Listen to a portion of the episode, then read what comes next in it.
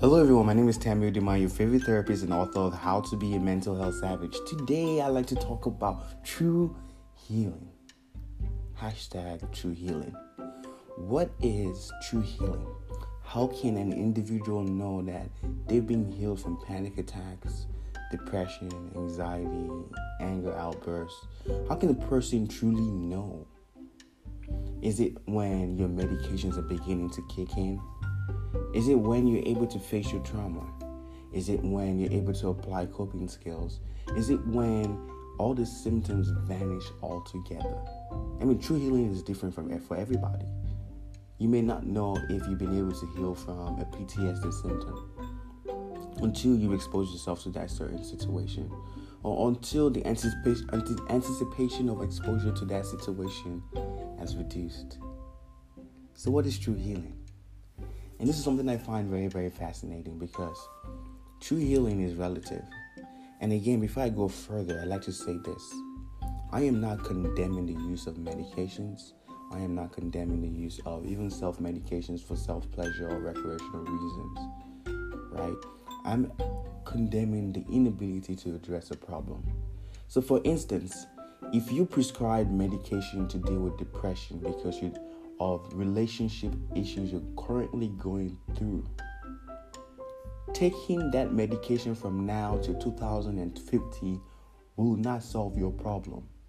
You got to figure out a way to solve the problem. If you're in a job that you don't like and you're taking anti-anxiety medications because you don't like that job, what are you doing to solve the problem? Are you going to confront your boss? Are you going to leave your job and find a job that's more suitable for you? Or are you going to continue to remain in that job while medicating yourself and not dealing with the problem? See, this is something I'd like everybody listening to focus on. Because at the end of the day, taking substances might sometimes help us stay in a problem longer than we need to. Because a whole lot of the problem that we face today, to be honest, we don't have to deal. We are human beings, and we're prone to exposing ourselves to problems even when we don't have to. You don't have to be in that unhealthy relationship. You know it.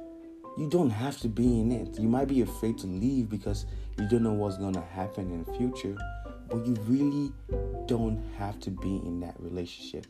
And then self-medicate with alcohol or even prescribe medications to deal with it. You don't have to be in that job, right? You do not have to not follow your dreams. You have the right to follow your dreams. No matter how stressful you may think life is right now, you have that right. And taking medication and self-medicating is only going to prolong the problem. Like I said, trauma and a whole lot of problems we face are like seeds. They grow if we do not address it. So true healing, mental health savage challenge. Hashtag true healing. Show us a problem that you faced. Right? Are you really truly facing it? Or do you think you are? Are you processing this with a therapist? Are you seeing a psychiatrist? Whatever the case may be, remember that true healing only happens when you've either found a way to solve the problem or cope with the problem. But coping is relative. Just because you're at peace because of a medication does not mean that soil is, soil is for you. Your tree is dying to be in healthy soil. And so even if you sprinkle water on the tree and make the tree survive, you're spending more energy and effort pouring water on the tree to make it survive, when you can simply just shift the tree from one soil to the other.